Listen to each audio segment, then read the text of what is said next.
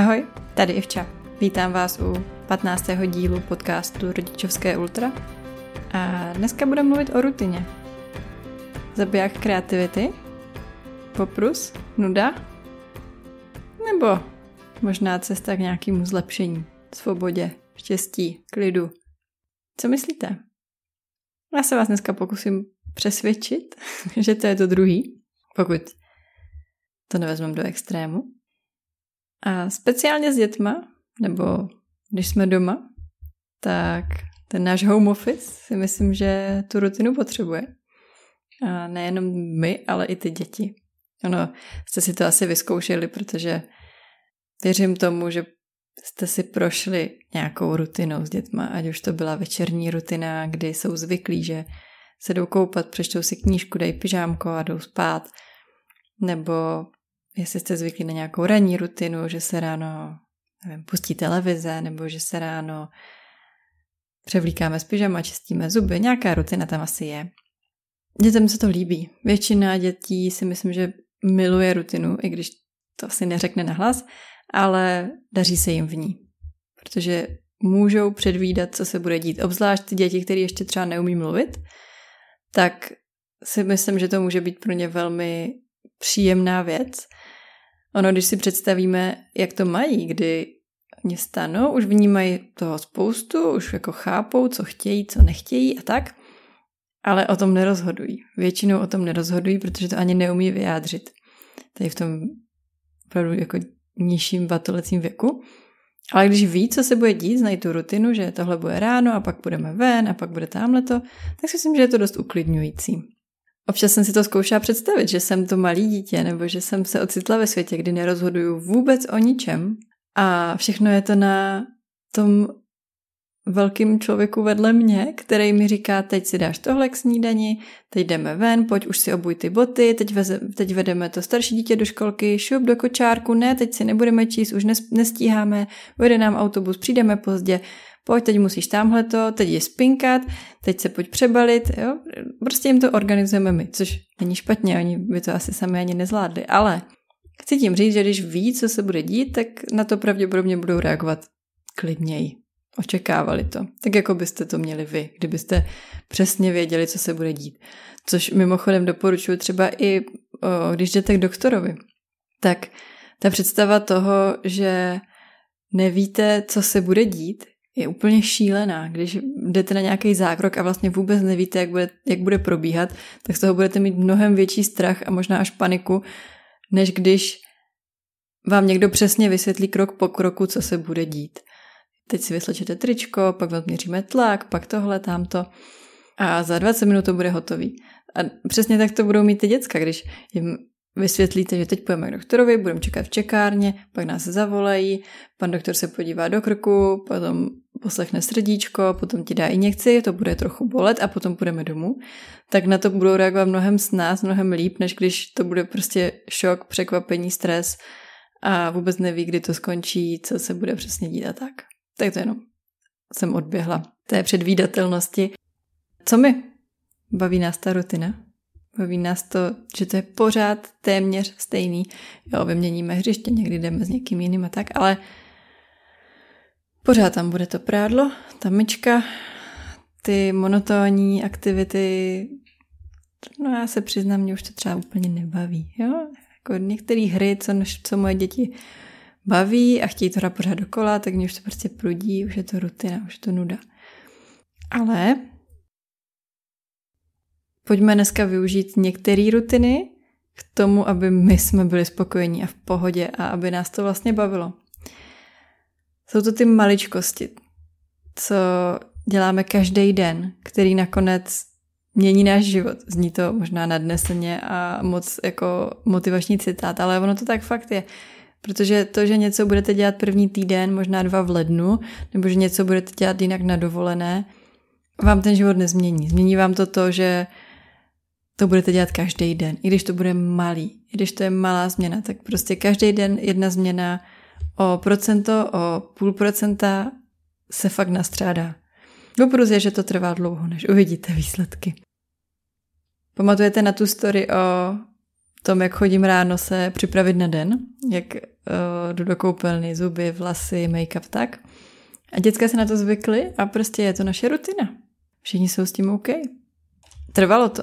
Trvalo to, než jsme si tu rutinu vytvořili, ale teď z ní těžím já. Mám ještě další. Třeba každý den jedna pračka. Každý večer čistý dres. Čtení před spaním. Ranní kafe. Jsou to malé věci, ale dělají ty dny mnohem lepší. Rozeberu třeba ten dres. Jo. Řekla jsem si, že vstávat do koupelny, teda vstávat do kuchyně plné nádobí a hraček v obýváku je prostě něco, co nezačíná úplně dobře. A nechci to tak mít. Takže s tím musím něco udělat. Dala jsem si takový pravidlo vnitřní, že každý večer prostě ten dřez bude čistý. Nechtělo se mi, ale ten pocit ráno byl teda boží. Jo, přijít do té uklizené kuchyně. Myslím, že mě k tomu motivoval nějaký Instagram mimochodem, kde uh, někdo sdílel prostě ráno, jak si dělá snídaní a já jsem viděla tu vyblejskanou kuchyni. Říkám to, to může být fajn stávat do takové kuchyně, než do té mojí. Tak jsem to začala dělat.